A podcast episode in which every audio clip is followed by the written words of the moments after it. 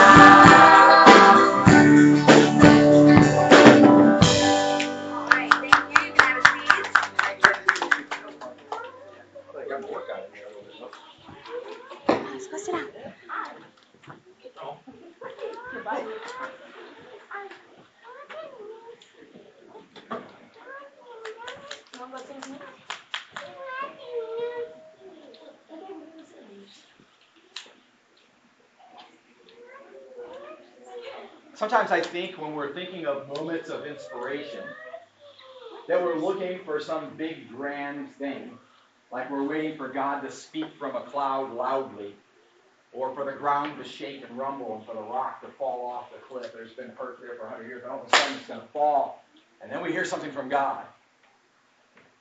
I want you to understand that when we're talking about inspirational moments, that's not necessarily what we're talking about. If something like that happens in your life and God says, Jeremy, go tell everybody this.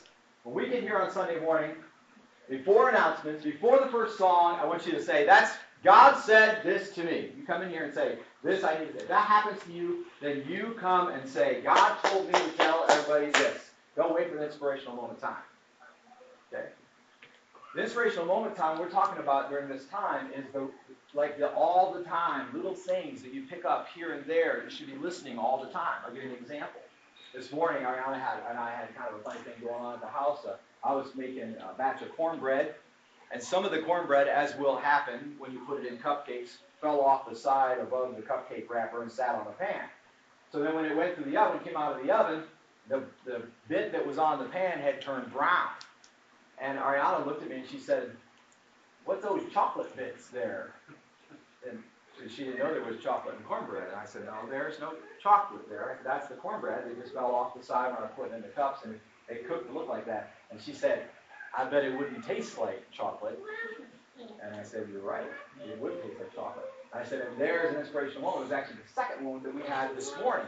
Because sometimes you will look at something, and it can go through a certain process, and it can start to look good to you. It can look like fun, or it can look like it tastes good. It can even look like something else, right? If you've ever accidentally bitten into a wax fruit, which I imagine nobody here has ever made that mistake, right?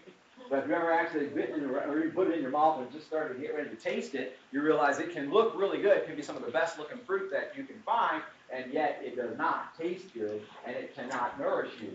And those little bits that fell off the cornbread were not chocolate, and they really don't taste good. And you really would have to like burnt cornbread mix in order for you to taste that and go, oh yeah, that's yummy, right? So somebody might, a rare one in a hundred or something might think, yeah, that really tastes good. Hey, tastes good, better than the cornbread.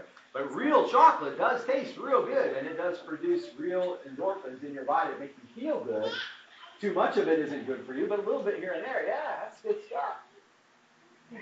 See how the enemy takes good things that God has made for us, and we use those very good things to lure us away from what's really good by making you think, oh, that looks like chocolate, when in reality, it is not. Relationships can be like that. You go after somebody, a boy, a girl, a friend, could be even a parent or a cousin or family member, whatever, and you pursue that relationship. You're trying to have a good relationship with that person, and then that person starts leading you in a direction that you're not supposed to go. But you don't want to give up that relationship. That person won't listen to you about God or doesn't believe the same thing. But you don't want to give up that relationship. You keep pouring into that relationship because, well, we're supposed to be relational, right? The Bible says love your neighbor, right? Love others. We're supposed to do all of that. And the enemy will keep you carrying there, keep you working there in that relationship, which is not a healthy relationship, by misusing those words of God, right? God, we were created for a relationship with one being primarily, and that is God through His Son Jesus Christ. That's who we really were created with relationships with. And so you can have all kinds of human relationships, and the truth is, and somebody will maybe disagree with me on this, but the truth is that every human relationship you have, every person, your dad, your son or daughter, your mom, your sister, all of them will be flawed. All of them. Your pastor, your relationship with me is flawed. Your relationship with your team there is flawed. Because we're all flawed human beings. Even being recreated into the image of Jesus, we still have issues, right? And so your issues are always going to come up. And they're going to rub wrong on each other because those relationships are always going to be flawed. But your relationship with God doesn't have to be like that. He is the sovereign authority, creator of all, and you can submit to Him, and the two of you together can have an amazing relationship that is not flawed in any way. And the flaws are taken care of by Jesus. Look at it in a minute. The flaws are taken care of by Jesus. He covers over those flaws to make that relationship good. And Jesus can do the same thing between two Christians. So if you have a godly person and a godly person, even though both might make mistakes, the relationship will be flawed, but Jesus can cover over the mistakes and bring those two people into proper unity. And that's what the church is all about. Okay? So that was an example. Now, that didn't look like chocolate moment. Could have just went right on by. But then we got to talking about it, and she and I together saw something. And she said, I'm inspiring you a lot this morning. But really not Ariana, really, but God, right, through Ariana. So I'd encourage you to look for those little, they're called inspirational moments, right? This is not the inspirational moment. People always think, well, this is an inspirational moment, right? We're going to have an inspirational moment, right? This is us talking about the inspirational moments that we've had all week long. Now, the easiest way to be inspired by God is to go to God's inspired word, which He filled with His Spirit, and He can teach you something you've never seen before. Even if you've read that passage 100 times before, I'll get you in a second. Even if you've read that passage 100 times before, you can get something new out of it. That happens to me all the time. All right, there you go. I've had multiple little inspirational moments this week that have been a theme. And in general terms, it's the strength and power of God working through us. The amount of work and the amount of motivation that we don't have that God can then give us to push through. And just coming together here and at the life station, and even with my family, the amount of work and witness together that we can have through the pain, through the strife, through the sickness, and still get massive amounts of work and witnessing and work done to other people. And then people saying, how do you do it? Well, I don't. God does. And He uses me to do it. And just little bits like that, like we've talked about the past couple weeks, the words that we can use. When people say, how do you do it? One day at a time with God on my side. That's how I do it. That's a good word. That's a good word. All right, anybody else? All right. So, you know, who knows what this is? It's a circle. It's a ring. It's a ring. It's a ring, right? Okay. Why do people want? So this is my wedding band. and I very rarely take it off my finger because I'm terrified that the one time I take it off, I'm going to lose it. Well, I've worn this thing every single day, consistently, day in, day out, and even at work, and everybody's like, well, why do you wear it at work? And you can clearly tell if you look at it closely. It's got scratches and things, even where I almost welded it to a car on accident. Oh, that would have been something. Yeah, it's got a little melt right here now. You get a free mechanic with your car. But when I got asked at work why I never take it off, and I gave them that reason, I was like, well, I'm afraid that I'll lose it. It took me forever to get mine off, too. So. I'm trying. Let's see. Because I know mine's not a ring anymore. Yeah, it took me forever to get mine off. Go ahead. But one of the guys asked me, he's like, well, why don't you take it off when you're working or anything? And I told him because I'm afraid to lose it. And then not long after that, I heard God tell me, you know, the reason you don't take it off is because you know who the other end of that ring belongs to. Yeah, so we don't. The ring represents the unity between you and your wife. And now, if I take it off just for a couple minutes, I feel really awkward. And when I took it off at work so I could clean my hands better, that's when I heard God say, "No, you wear that ring because it represents your wife as well." That's a good word. And I think you could go. This is why you don't take the Bible off. Because you know to whom that belongs. This is why you don't take the word out of your life, because you know to whom that belongs. This is why you don't take the cross off. Now, we don't literally have to wear a cross or have a tattoo of a cross, right? But we carry our cross daily. Why? Because he carried his cross for us. That's all connected. So this, to follow your illustration, this is my wedding ring. You'll notice that it is no longer around. So, still have a flat spot for the mic's line drive. Probably, it's probably partly switched because of the line drive. So I almost can't take it off, except for in the middle of the winter when my fingers shrink down. Yeah. So, but I'm very blessed to be married. It's not about marriage, but we're very blessed to be married to God. But don't take off the things that God has marked you with as His own. Good word. All right. Anybody else? Pardon? So those of you that don't know, I'm in college. I'm currently in a chemistry lab. And in this chemistry lab, last week, we did a lab about separating mixtures through different physical and chemical processes. And so she gave us a mixture, like a couple grams of a mixture of sand, salt, and sodium carbonate. One or the other. It's what seashells are made out of. Okay. And we went through this lab and we put the mixture in water and dissolved off the salt, and then we put it in a funnel and ran acid through it to get the potassium carbonate out, and then we were left with the sand, and then we dried and weighed it. And it just sort of, the analog to me of, we didn't ask the mixture what parts to take out, you know. And God's not asking us what parts of our life we have to get rid of. And some of them are going to go out like water and salt, and some of them are going to feel like hydrochloric acid pulling the potassium carbonate out of us. It's not always going to be easy, and whether we like it or not, it's going to happen. It might just be better to ask and get a little help with it. All right, so we're going to pray together at this time, tithes and offerings, a little more worship, a couple songs the children will be released.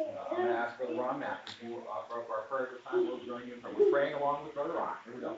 Let's pray with him. Lord, Father in heaven, we're so blessed to be here today. Lord, your ways are so far above our ways. We're so grateful that we have you, our Savior, our Creator, to watch over us, to help us walk, to show us your way when you were here physically with us, Jesus, we can't thank you enough for what you've done for us and what you continue to do for us through your Spirit. I ask that you bless these tithes and offerings. One of the many, many, many things that you've done for us, which is provide income and blessings. And Lord, we give that back to you in the form of tithes, which are commanded. And we give it back to you in offerings, which are above our tithes. And it's a thank you. Father, I pray that you'll bless them, help us use them to see your will be done. Bless this body as we gather. Continue to help us worship you. I pray it'll be beautiful to your ears. Thank you. Bless this day in Jesus' name. Amen.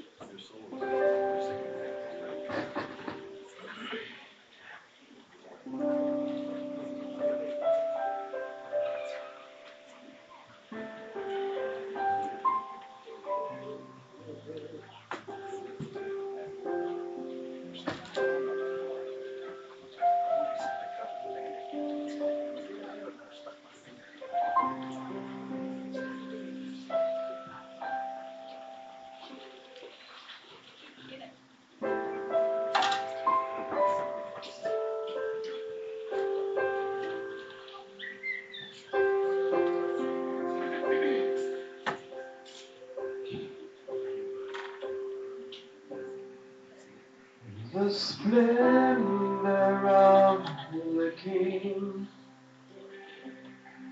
clothed in majesty, that all the earth rejoice, all the earth rejoice.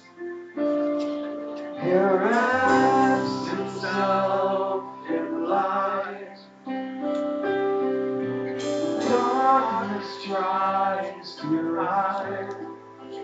Trembles at his voice, trembles at his voice.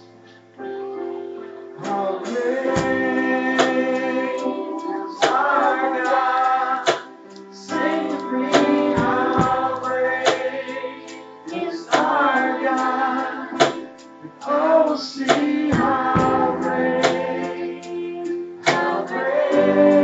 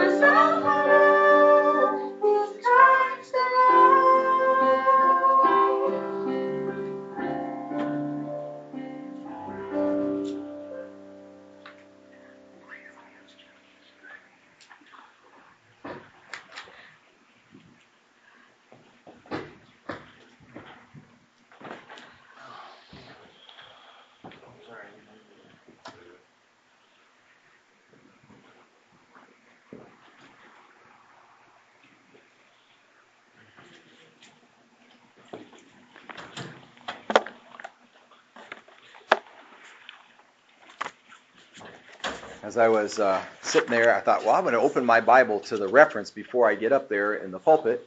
And I was thinking to myself, Deuteronomy 19, I thought, well, yeah, I think it's a lot further than that, Deuteronomy 19. It seemed like we were getting close to the end of the book. And then I remembered it's Deuteronomy 29, and I was like, oh, yeah, we are getting close to the end of the book. We are literally nearing the end of the book of Deuteronomy, which is quite an impressive feat to work our way through the entire book. There are only 33 chapters of the book of Deuteronomy, and so...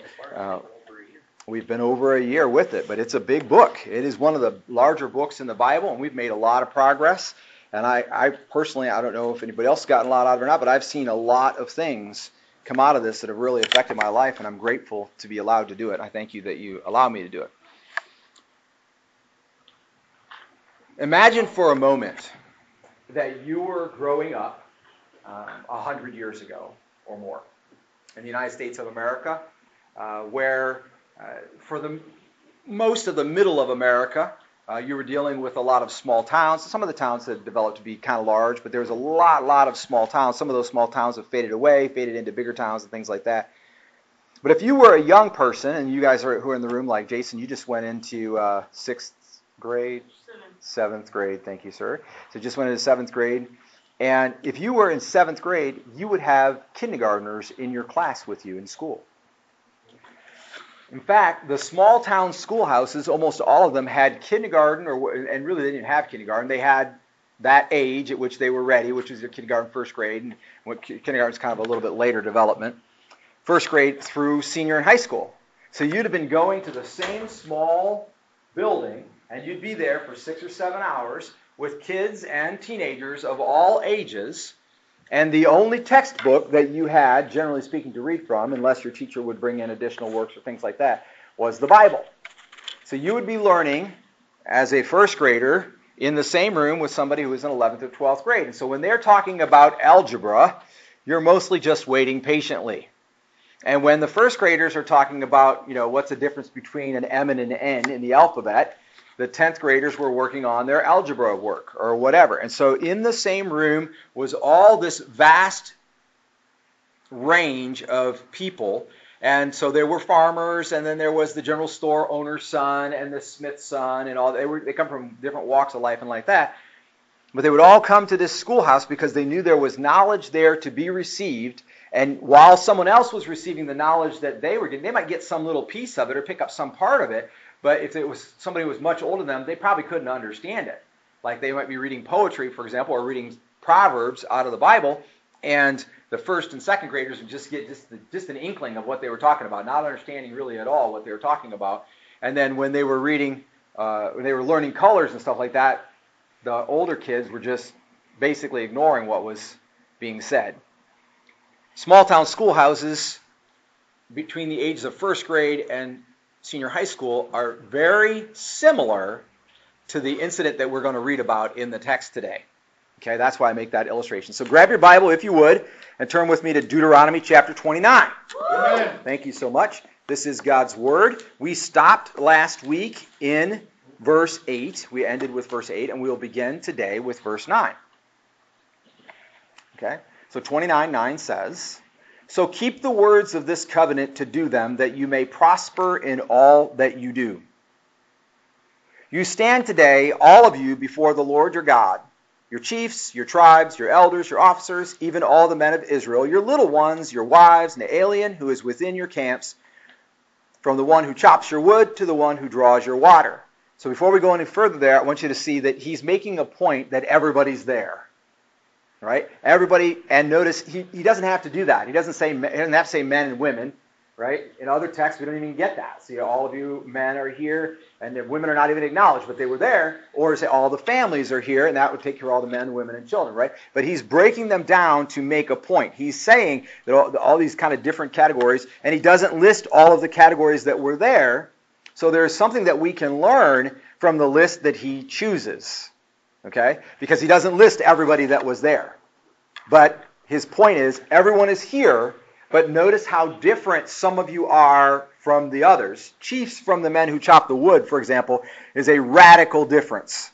As leaders of families who had 10 sons, and their sons had sons, and they had soldiers that had been trained up, and they were all working together as a kind of like an organized family, an organized military unit. That's way different from the guy who just goes out and draws the water, right? Or maybe the woman who went out and draw the water. So basically he's saying, we're all here, and I see that you're all different.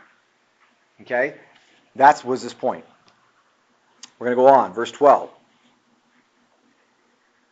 Everyone's here, all the different walks of life, that you may enter into the covenant with the Lord your God and into his oath which the Lord your God is making with you today, in order that he may establish you today as his people, and that he may be your God, just as he spoke to you and as he swore to your fathers, to Abraham, Isaac, and Jacob. So he harkens back to the promises again. Remember, this is the promised land that they're talking about. This covenant that they were making with God was based on the promise, based on the grace, based on the holiness. We talked about all of that over the last month or so. But the bottom line is, he was saying, you're all here and you all come from all these different parts of our society. Everybody is different in their own way. And that is so that you may make this covenant. See the connection? He says, so that you may make this covenant. That's why everyone's there. That's why everyone's diverse, so that they may make the covenant. Verse 14, now not with you alone am I making this covenant and this oath. Okay, so now wait a minute. Not just everybody that's there, but he says now there's someone more. More than you. You all are here and you all are different, but there's someone more that's making this covenant today as well. In 15 he says, he gives us answers who that is. But both with those who stand here with us today in the presence of the Lord our God, and with those who are not with us here today. For you know how we lived in the land of Egypt and how we came through the midst of the nations from which you passed. So we're down to 17, and basically what he's saying is all of you are here today. All of you come from different ways of thinking, different ways of living, different job backgrounds, different social economic status, whatever. We're diverse, but we're all here represented. But this covenant that we're making is not even just with you as a people. And notice that when he said those who chop wood, there's a very good likelihood he was talking about people that they had taken in battle. So not even Israelites, okay? Not blood Israelites. Not people who could trace their tribe back. So the proselytes are amongst them. People who have come over to be Israelites are there. So all these people from all these diverse backgrounds, he says, but not only am I making this covenant with one part of Israel, but all of Israel, but on top of that, I'm not only making it with Israel, I'm making it with all those people who will come to be part of it in the future.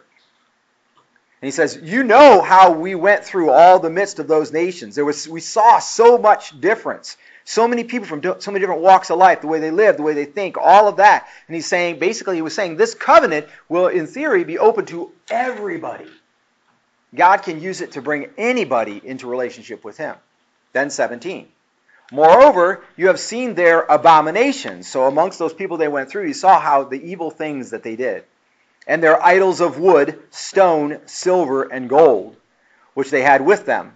So they had statues that they worshipped at, or statues that they sacrificed their children at, and things like that. I saw how bad it is out there amongst other people. We don't have that here now amongst us, but it's very bad out there. And this covenant will be open to that people, is what he was saying. 18. Lest there shall be among you a man or a woman or a family or a tribe whose heart turns away today from the Lord your God to go and serve the gods of these nations. Lest there shall be among you a root bearing poisonous fruit and wormwood. And I'll break these things down in the points, so that's why I'm not breaking them down right this second. 19, and it shall be when he hears the words of this curse that he will boast, saying, I have peace, though I walk in the stubbornness of my heart, in order to destroy the watered land with the dries. In other words, he's saying there's somebody amongst you, there could be somebody amongst you that would be like that. They will boast, saying, I have peace, even though he doesn't have peace, even though he is subject to the curse, he's not honoring God, he could say, I have peace. Verse 20, the Lord shall never be willing to forgive him, but rather the anger of the Lord and his jealousy will be burned against that man, and every curse which is written in this book will rest on him. And the Lord will blot his name from under heaven. Then the Lord will single him out for adversity from all the tribes of Israel, according to all the curses of the covenant which are written in this book of the law. That's the text for the day. May God add blessings to the reading of his word. There are three things I want you to see in here. The first two might just jump right out at you. The third one is a kind of a combination of those two and might also just jump right at you. You might have done this by yourself in your own study, I think, but the Lord really laid it on my heart. So the first thing is, I want you to see that the people that were there was everyone. Okay? So all walks of life, woodcutters and water bearers, right? Those who owned 100 oxen or whatever, those who owned 15 flocks of sheep, had 20 shepherds working for them. All walks of life, the single, the married, those who had betrayed God at some point in time and been restored to the community, and those by sacrifice or by whatever means, those who had never betrayed God that anyone ever knew about, they were all there. All people, all walks of life, all types of education. Smarter people who know, how to construct things from, take plants and stones and whatever and bring them together and boil this and boil that and distill this and distill that and put it all together and get a medicine. And people who are like, I walk behind a plow and I know you got to keep the rows straight because I want to get the maximum yield from the crops, right? And people who don't know any of that and all they know is you get up in the morning to go get the water because it's hot in the middle of the day. Every walk of life and every education, those who could read and those who could not. And reading was not taken for granted at all in that day. Some could and some couldn't. In fact, whether or not you could read was not an indicator of whether you were educated or not. Today we want to say that if somebody can't read, it's because they're not educated. That's not even true, right? There are people who do not read well who are way smarter than people who do read well. Right? I know a man who went and got his master's degree, and he has a reading level like 5th grade. It's all he can read. And he made it through 6 years of college. Right? Now, he had to work harder than the other guy, and in my opinion, I think he's smarter than a lot of those guys that went through and could read really well, because he had to work harder, even though they made it through and got the same degree he did, maybe even got better grades. He worked harder and learned more in that 6 years than they did. But he has a 5th grade reading level. Bottom line is this. All walks of life, all education levels, all work types, wait for it, all backstories, people who came from all different places. They might be successful businessmen now, and a lot of times we look at people right where they are right now and we think that's how they've been their whole life, but that isn't so. People come from all different backgrounds. There are people who were in one career and switched to a completely different career, right? Completely different major in school, whatever. All different backstories. Notice there were people there who were witnesses. They were alive to see what God did to the Egyptians, some of them.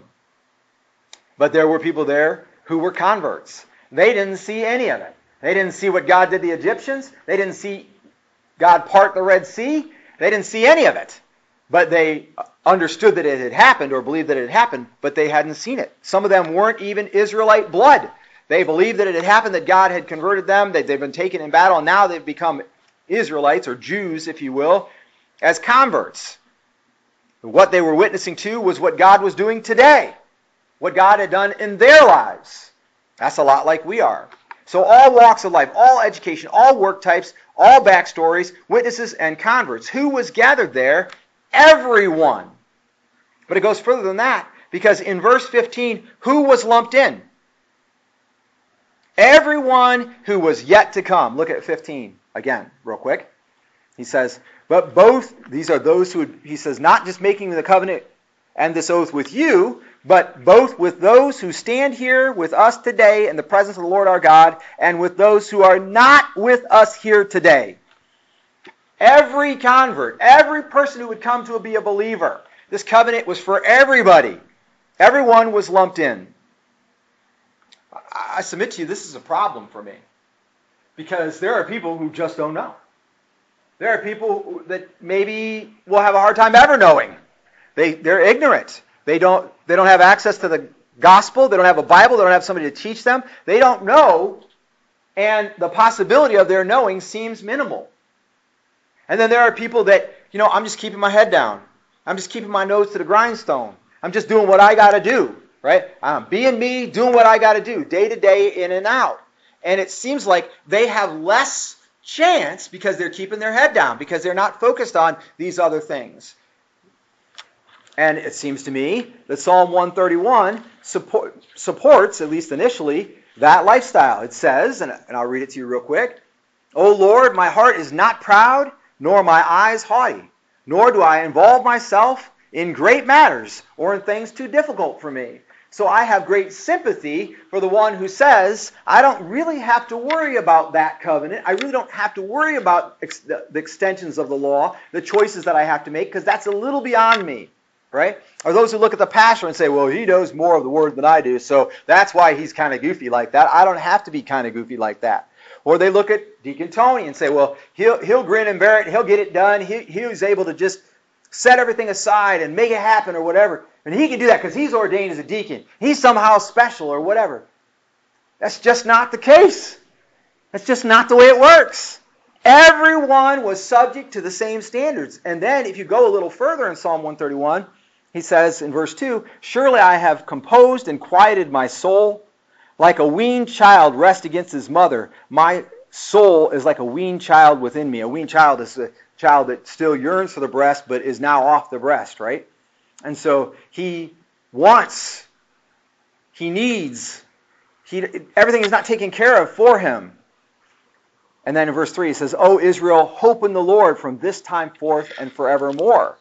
So the psalmist understood that no matter what walk of life you come from, no matter how educated you think you are or think you aren't, how capable to take on a task you think you are or how incapable you think you are, it doesn't matter. You're subject to the same standards. You're subject to the same covenant, the same call of God, the same bizarre faith that makes lost people look at us and go, that person's just weird. I don't know why they're so on fire for the Lord. Why does he always say he's blessed? Why is he always praying for me? Why does he stop and pray for me in the middle of his busy day? Why does he witness? Why does he talk to me about Jesus? Why is he wearing that Jesus shirt? Or why does he serve without any recompense, doesn't get paid? And people look at people and think, that's strange. And that's the kind of people we're supposed to be, because we are dependent upon God no matter what walk of life we came from to understand. Now, when I graduated high school, I'll go back. When I was in 6th grade, they took those standardized testings, right? And my reading level was a 12th grade reading level in 6th grade. Now, my boys did better than that. And that's not always the way it is, right?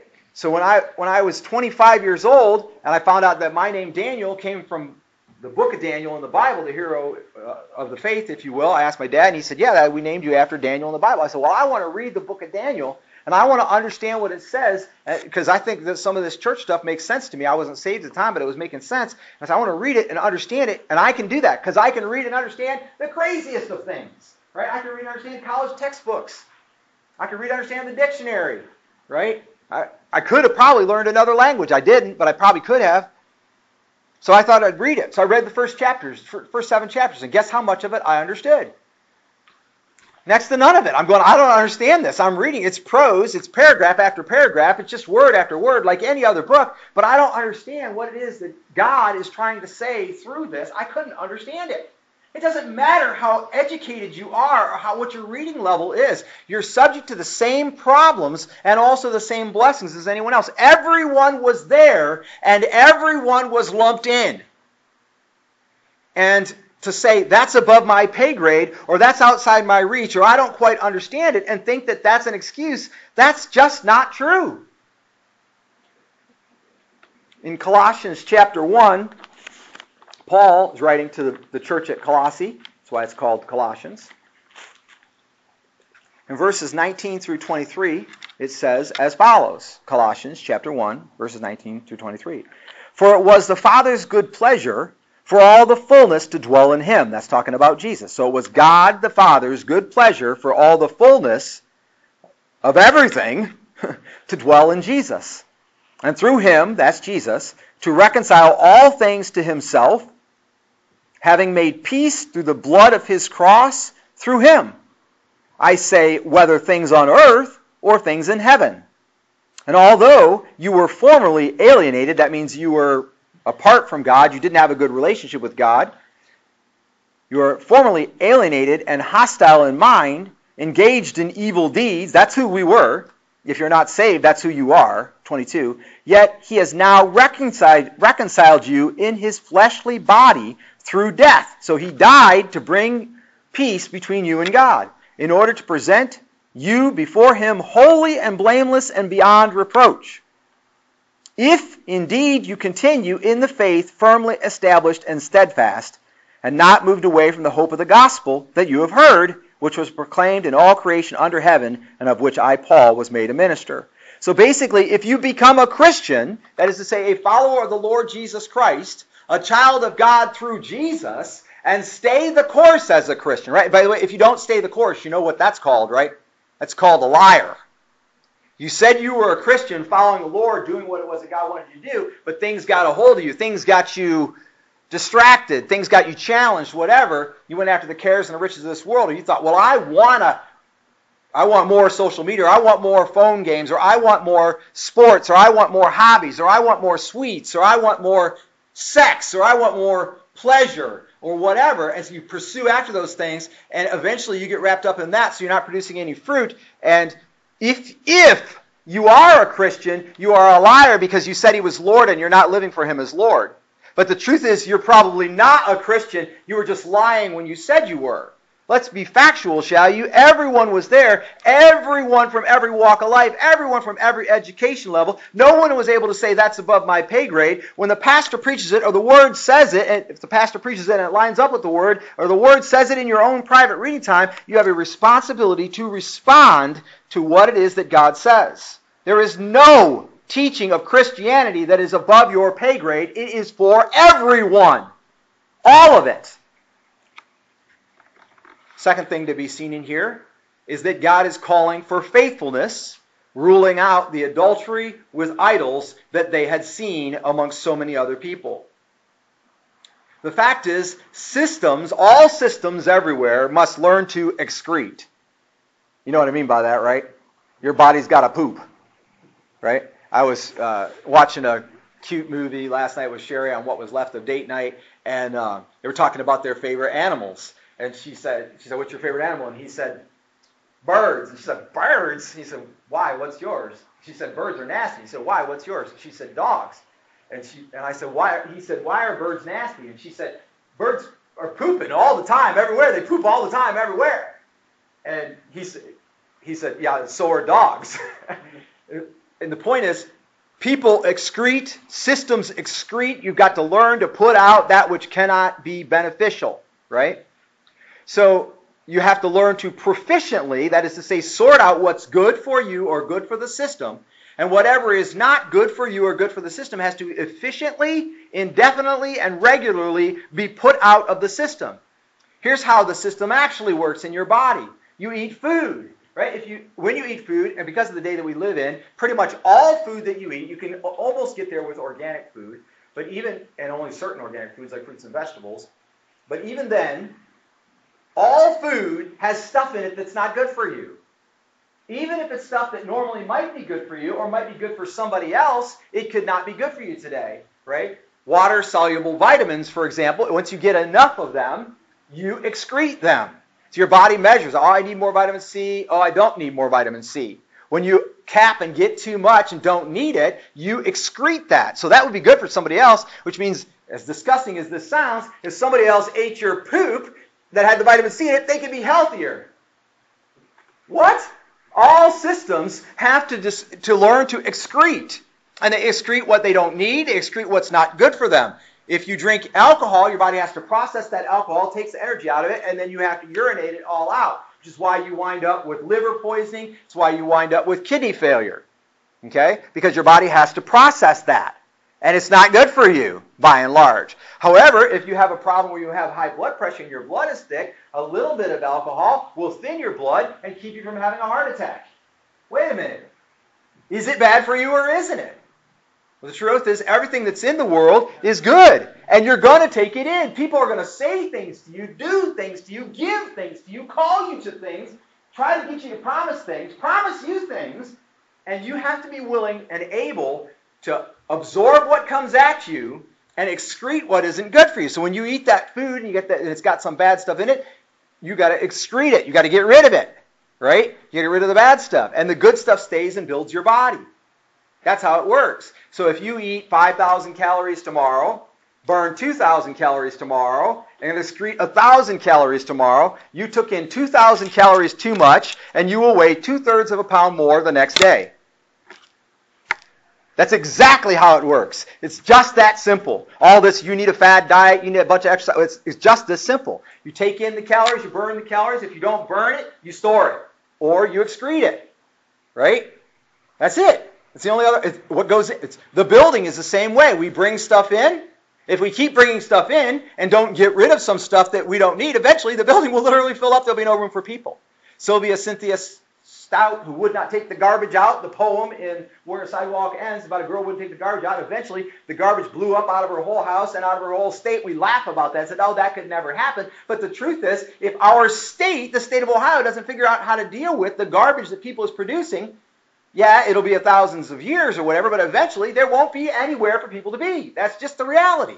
That's how the system works. So God is calling us for faithfulness in ruling out or excreting, getting rid of the adulterous behavior that is attached to idols. The bottom line is we have to learn to proficiently, efficiently, indefinitely, that means as long as you're going to live and continue to walk in the faith, and regularly deal with the stuff that's coming at us and decide what's good and what goes. And God would say your worship goes in one place and one place alone, and that is to Him. Right? But let's be realistic. Can somebody own a small action figure, idol, doll, made of gold, silver, wood, plastic, doesn't matter, and not worship it? Absolutely. Can someone be involved with sports and not worship sports stars? Absolutely. Can someone be involved with music and not worship music idols?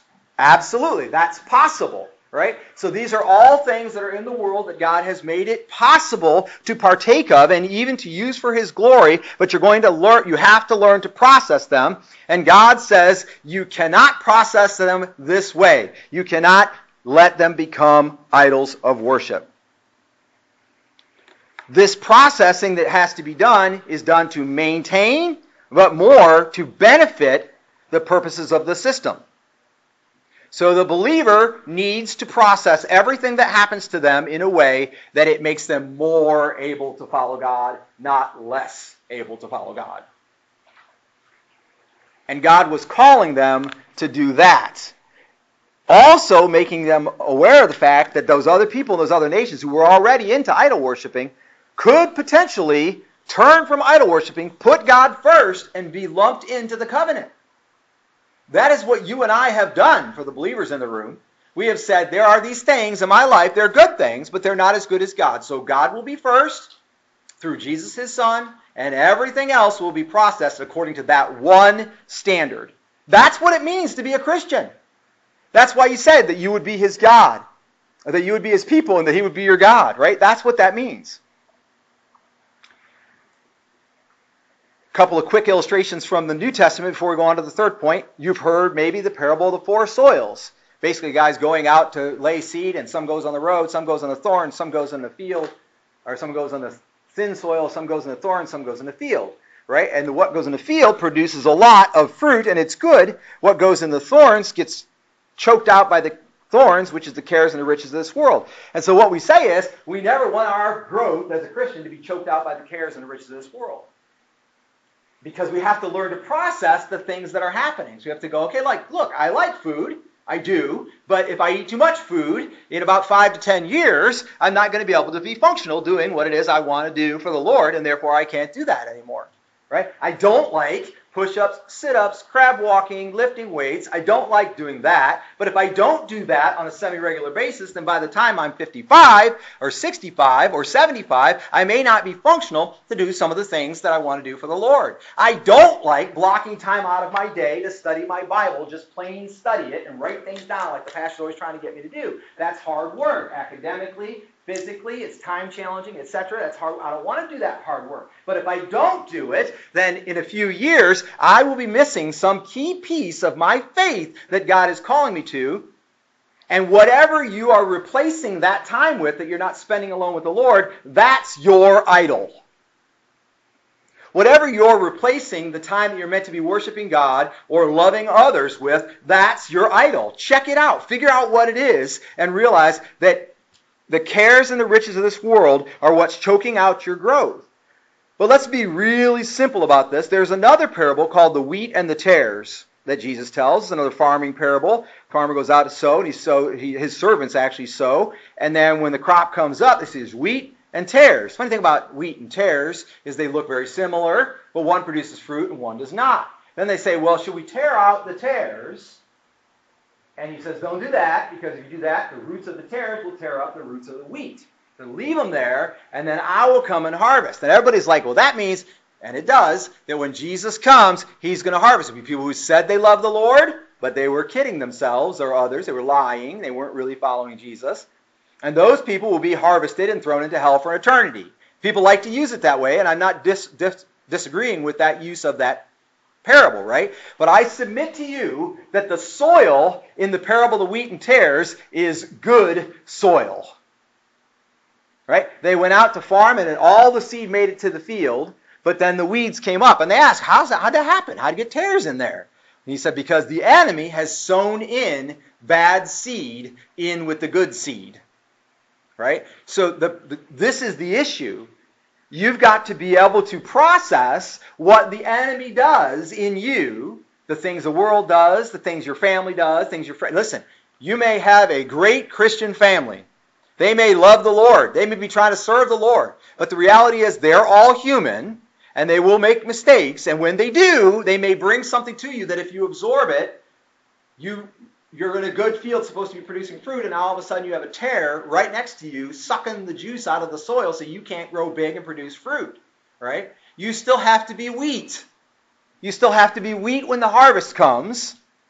And I submit to you that the harvest comes, according to the text that we just read, more frequently than only at the end of the world. Now, I'm not trying to blaspheme against the Holy Scripture. Clearly, Jesus was using that parable to teach about his second coming. Right? And I'm not saying he wasn't doing that, but I submit to you, based on the text that we read today, Deuteronomy 29, the harvest comes more often than only at the end when Jesus comes again. Everybody's thinking, well, I'm safe. All right? And then that brings us into our third point. Here's the question, when is a person singled out by God for punishment? When I was in sixth grade, I had a teacher. He was my social studies teacher. And there were about 25 boys, no girls, in my social studies class. Now, I don't know if they did that on purpose or whatnot, but we were going through a rotation, and it turned out that we had 25 boys, no girls, in the class. And there was a young man who'd been pretty much a troublemaker the whole time I'd known him in school. He would do things to get other kids to laugh. You know what that's like, right? As the kid that does something to try to get everybody laughing, and everybody starts laughing, and they don't realize that they're actually leading the kid to continue to do bad stuff. Well, he was that kid. So this teacher... the second week of class, I think it was maybe third week, but it was in the very beginning of the second or third week of class, came around, and we were all sitting in our seats working on the paper, and he walked up behind that student, and he took two of his fingers, and he put it in this hole right here between your shoulder and your neck, and he pushed down real hard until the student was slipping down in his seat. But then, because he had big hands and we were still pretty small at that time, he had his thumb under his shoulder blade or something on his back, or maybe it was his shirt, and he was holding him so he couldn't shrink completely away from it. They called it the claw, right? And so then whenever this kid would be acting up, he said, I just want you to know I've heard stories about who you are, and anytime we have trouble, you're going to get the claw. Now, he pretty well behaved most of the semester, but 3-4 times, he'd come and got the claw, because he'd be goofing off, he'd throw something, the teacher would know it was him, and he'd go and he'd give him the claw. And there was a few other boys that got the claw. There was a few boys that got the claw just because they wanted to know what the claw was like. They did something wrong. They never did it again, but the first time they said, I'm going to do this just to see what that's like, and they got the claw. So what I'm asking you is, when is a person singled out by God for the claw? Because it sounds wrong. He hadn't actually done anything wrong when the fingers went down in his shoulder the first time. That was just to show him what was going to happen when he did do something wrong, right? Then he did do something wrong and he got it. And then a couple weeks later he did it again and he got it. Like, when does God bring the claw on somebody who is amongst his people? on somebody who claims to be his followers. So in this text and what we just read, there are three notable failings that bring a person to the point of God's claw. The first one is false teaching. If you'll look, and it says at the end of verse 18, so we'll read 18, lest there shall be among you a man or a woman, a family or a tribe, whose heart turns away today from the Lord our God, to go and serve the gods of those nations, lest there shall be among you a root bearing poisonous fruit and wormwood. So the first thing you hear is poisonous fruit, right? Now, he's not just talking about a tribe here, because in the very next thing it'll say, and it shall be when he hears the words of this curse. Right? He's talking about an individual who brings poisonous fruit. Poisonous fruit is when you produce something that sends somebody else in a bad way. Right? So you're producing fruit, maybe instead of love, joy, peace, patience, and so on, you're producing anger, wrath, malice, disappointment, frustration, whatever. You produce this fruit that becomes a stumbling block for somebody else, and then they do it too, and now we have a notable failing on the road to becoming somebody who gets God's claw, according to what it says. The first one is poisonous fruit. The second one is wormwood. Now, every single time you find wormwood in the Bible, it always means bitterness. It's gall. It's that that people get. Bitterness. All right? And so if the individual becomes bitter, so we've got one possibility, false teaching. Another possibility is bitterness. And then the next one starts in 19. It shall be when he hears the words of this curse that he will boast, saying, I have peace, though I walk in the stubbornness of my heart. And so it's false peace. So the three things that put somebody in line for the claw of God are false teaching, bitterness, false peace. So I'm going to give you everything you need to know right now to have those things and avoid the trouble.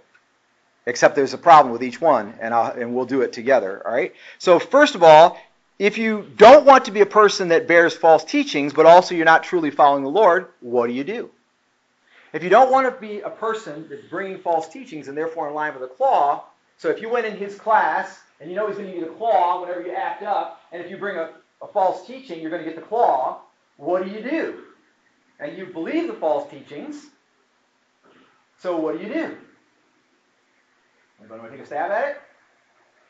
If I believe the false teachings, but I know if I teach the false teachings and give the poisonous fruit, I'm going to get the claw, what do? Don't do it. Keep your mouth shut. All right? Shut up. So if you have a false teaching brewing in you or a thing about you that could easily become a stumbling block for others, then you could prevent the claw from God by bearing no fruit whatsoever. Except, what's the problem with that? John 15, 1 and 2 makes it very clear. He says, I am the true vine, and my Father is the vine dresser. Every branch in me that does not bear fruit, he takes away. And every branch that bears fruit, he prunes it, that it may bear more fruit. So if you say, I'm not going to bear fruit, God says that branch, if that person legitimately is even saved, they're going to be taken away. And if they're not, they're headed for hell, and it's going to be bad. Right? So what I'm saying to you is there is no escape. If you are a person who is bringing false teaching, poison fruit, if you will, then there is no escaping the claw of God, according to this text and what the Bible teaches. Next is bitterness. So what do I do if I have bitterness or gall within me? In other words, I feel yucky about other people and what they do or about situations. What do I do when whatever is going on in the world makes me want to gag? But if I act out in that, then I will pay the price of the claw. So what do I do? Don't do it. Larry's got the cheat sheet today, apparently. All right? So I don't act out in my bitterness, right? I don't let anyone know that I'm bitter. That sound like a good plan? It's the best chance you got of avoiding the claw based on what we're reading, except John 13:34, a new commandment I give to you, that you love one another, even as I have loved you, and that you also loved one another. By this all men will know that you are my disciples, if you have love for one another. Guess what I'm saying? It ain't going to work. If you have bitterness in you, and therefore you just clam up and don't let that bitterness out, because you don't want anyone to think bitterness and you don't want God to come down on you, guess what's going to happen? You're going to fail in the commands of God, and therefore pay the price. Last one is false peace. So I want to be okay, right? I want to be, even though I know I'm doing wrong things, I want to say, God will take care of it. I've sat in the living room with a number of people at different times that made that very argument to me. They say, well, I believed in Jesus Christ as my Lord and Savior, so now whatever I do, God is going to take care of it. So what you do in order to feel that way and not have the flaw is you have to have a healthy fear. You have to recognize that God is who God is and He can crush you completely like a bug, right? So I have peace, God's grace is covering it, but I'm still going to do it, but I know God might crush me, right? Or humility, like, oh, I'm worthless. I'm no good, right?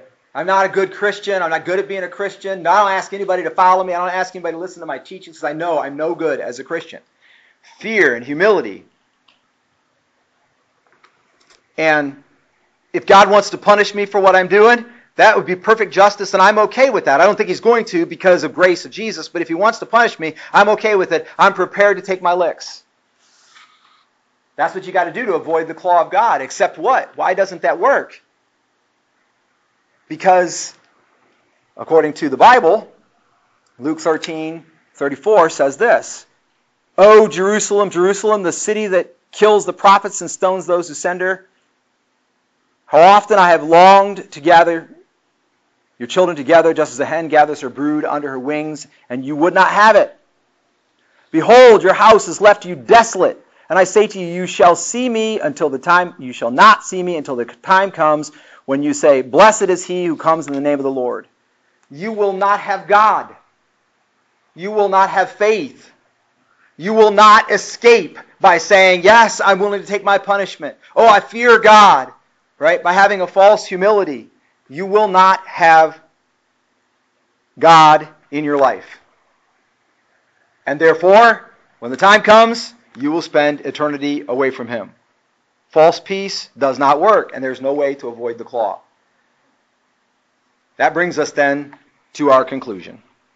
Real quick, recapping what we've talked about. Number one, everyone was there. Every Israelite, and lumped in by Moses, was everybody who would be coming. Everybody who would ever hear the gospel. Everybody who would ever hear the word. Everybody who could become a convert. Those who would be taken as slaves against their will. Everybody. Everybody in every season of life, from every walk of life, and all education, all work types, all backstories, all witnesses, and all converts. Everybody was lumped in. And from that group, God was calling for faithfulness, ruling out any kind of adultery with idols. Nothing else could be worshipped except God. God claimed them as His people alone, those who were there and those who would become converts. He claimed them as His people alone, and they were to claim Him alone as their God. And a person would be singled out for punishment and wrath, notably for three primary reasons. Number one, false teaching. Number two, bitterness of soul. And number three, a false peace, thinking they were going to be okay. And that brings us to our conclusion. You are safe amongst the called if you trust God in Christ and remain faithful. But you could be singled out for destruction if you adopt false teachings, become bitter, or conceive false peace. The truth is, outside Jesus, people are not okay. Without Jesus as Lord and Savior, people are going to hell for an eternity, and worse maybe than that, right now in this moment, while something could potentially be done about it, they are suffering bitter, endless loneliness subjecting their worship, which could be of the highest caliber, subjecting their worship to things of this earth because they cannot find God. And all their life has been orchestrated. All the places in which they live and will ever go has been set up. All the difficulty that they have ever faced, all the education that they have ever or never received, all the troubles and all the successes were orchestrated so that that person, the person in question, instead of adopting false teachings or having a bitterness amongst them or having a false peace, might believe in the one whom God has sent, his Son Jesus Christ, and be saved. And having been saved, then, realize they are subject to all the teachings of the Scripture, all the covenant, old and new, all the callings on their life by God. And there's no, that's too high for me to understand.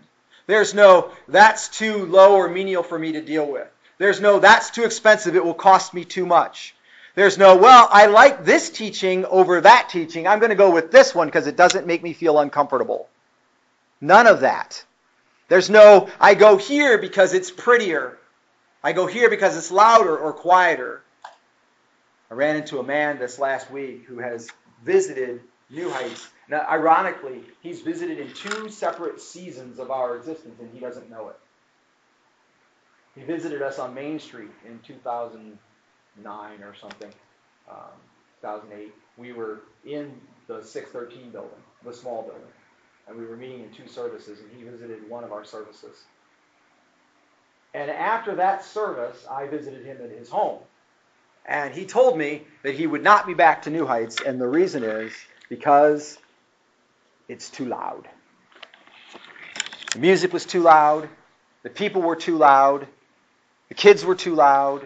Everything was too loud. And he is very deathly afraid that he will be deaf when he gets older, that he will lose his hearing. And the doctors have told him because of his time early on in his life, whatever he was doing, demolition, something, blowing something up, whatever, and it messed with his head, his ears, and he would lose his hearing as he got older, and he should be very protective of his hearing. He said, I will never be back to New Heights because it's too loud. That's what he told me. Now fast forward about 12 years, maybe 13, 2020, 2021, something like that, he visited New Heights here.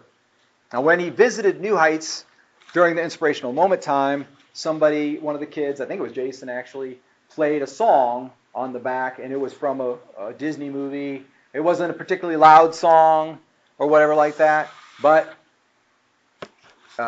he asked me when I saw him this week, he said, do you still allow young people in your church to potentially choose a song to play? Now, we don't do that as much as we used to because we're going live right now to Facebook, and we don't necessarily have copyrights on all those things, so it's tricky. So we haven't been doing that as much. We've been doing more reading the lyrics and talking about the songs. But legally, we're within our rights to show a song and talk about it afterwards. That's allowed. You're allowed to do that legally because you're talking about the song. But that being said, we do still do it. And so once I figured out that's what he was talking about, I asked him, was talking about Inspirational Moment time. He said, no, I'm talking about, and I said, you mean when? And he's like, no, not then. I'm talking about, like, he kept telling me I was wrong, but ultimately we decided that's what he was talking about. And he said, that's why I'll never be back to your church. He said, I have to protect my hearing. I have to know what's coming, what it's going to be like, blah, blah, blah. And he said, and I said, so what church are you going to? And he said, well, I'm not going anywhere. And I said, well, has God told you to go to church somewhere? As a believer, you're professing Christ, right? Yes, I am. He said, then you really should be in church, right? And he said, well, but everywhere I go, I run into a problem. Now, that, as he said that, he was storming away from me. I was standing in Immaculate Conception Outreach Center, and I was getting groceries from them that they had left over. Take them back. This was Wednesday. Take them back to the life station. And he stormed out past the old ladies, and he said, well, everywhere I go, I find a problem. I said, I'm out of here. He threw up his hand. I'm out of here. Yelling, mind you, with old ladies right in front of him. So I'm sure that wasn't really protecting their hearing. But anyway, and I said, I'm out of here. Everywhere I go, I find a problem. And I did what I didn't get to say to him, but what the Lord said in my heart at that time. And I almost followed him out, but it would have been hard. And I didn't. Was, it's not about whether it's loud. It's not about whether or not he finds some other problem or some other reason. It's about his faithfulness. Hear me now. In the small schoolhouses of old, there were first graders and there were 12th graders. And when it comes to what the Bible says, you may be in this room right now and you may be a third grader. But you're responsible for all of it. You're answerable to God for everything that God says in his covenant, in his grace, and everything that Jesus ever taught. You're responsible for all of it. So you need to make sure you get every bit of it that you possibly can. And you'll get whatever. So if it's something that's, you're just not dealing with it yet, you're not there, you don't understand it's even an issue, you may only get 40% of it. And you're responsible to get that 40% of it. Or if it's something that you've dealt with before and it's totally taken care of in your life, and you've totally put it behind you, you may get 100% of that, and you're responsible for 100% of that. And before you say, why do I got to hear it again, something I already heard, you need to understand that I have seen people who have heard something 20 times. I have a person that I'm ministering to now that has bitterness of soul. They have allowed themselves to become bitter. And I am trying to work with them and help them, but I cannot bend over backwards, and I cannot resolve that. Only God can. Okay? So I'm hoping that we'll get there. But the problems that person has had, that problems did not give them bitterness of soul. They have a responsibility to excrete. They have a responsibility to take in whatever the world throws at them and to go, this is not for me, I'm going to let it go. This is for me, I'm going to take it in, I'm going to use it, I'm going to build myself. This is for me, but it's a little bit too much. So I'm going to let it go over the top, whatever I can't handle. I'm going to let that go, and I'm going to take what I'm supposed to take in. This is for me, and this is not. I take some of this which is not. I decide not to take some of this which is. You're responsible. That's poison fruit. It's bitterness. It's false peace. You're saying to God, God, I am your child. I will do whatever you tell me to do. Then he tells you what to do, and you don't do it. Either you're a liar or he is. That's the bottom line. And if you have poison fruit or bitterness or false peace, you're in line for the claw. Because the end of that text that we read says that God will single that person out for destruction. It says that he will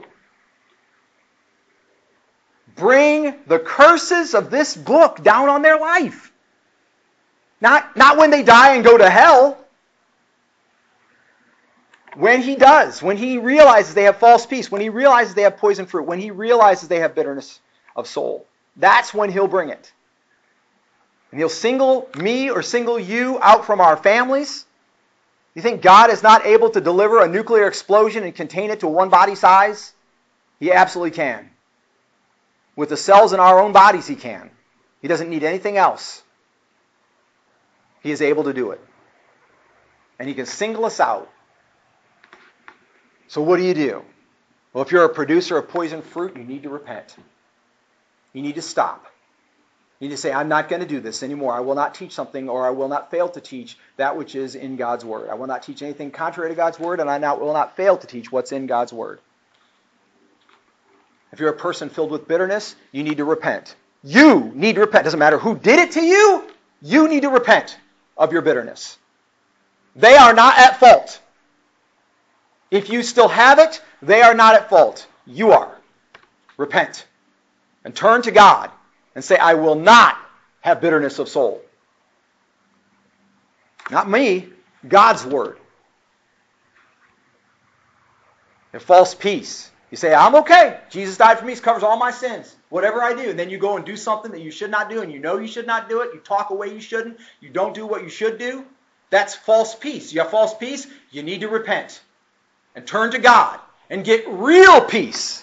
Real peace is when you say, I will not intentionally do anything that God doesn't want me to do. I will not intentionally fail to do anything that God wants me to do. Not for anything this world has to offer. When the cares and the riches of this world come, they're going to come. Because the tares are still growing in the good soil. So they're going to come. And when they come, I will be wheat. I will be producing. If they hate me, if they kill me, if they persecute me, if they chase me out, if they take my money, my job, my home, my family, if they kill my wife and my kids, I will be wheat because I know who God is. Maybe you're just a convert, but I hope not. I hope you've witnessed something amazing that God has done.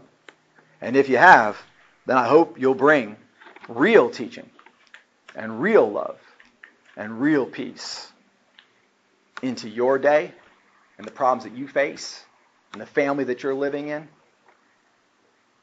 to the strangers that you meet on the street. And when we do that, not only will we not be in line for singling out for the claw, but on top of that, we have the opportunity that the people that we see wrapped up in idol worship and doing abominations in the world are winning. Next time you run into somebody who's doing something really, really stupid, I mean, something that it gets your goat. I cannot believe that they would do that. You go up to them and say, "Can I talk to you about Jesus?" Let them say no. What happens if they do? What's it going to hurt? You'll be found doing what it is that God called you to do. Instead of going, "Oh, stupid, oh, I can't believe it," walk up to them and say, "Can I talk to you about Jesus?" You're like, "Well, you might be persecuted." If you're persecuted for the faith, God will reward you. If you're unwilling to be persecuted for the faith, then you have a false peace. And God will reward your false peace with a destruction that you are not interested in. Let us repent and turn to the Lord God.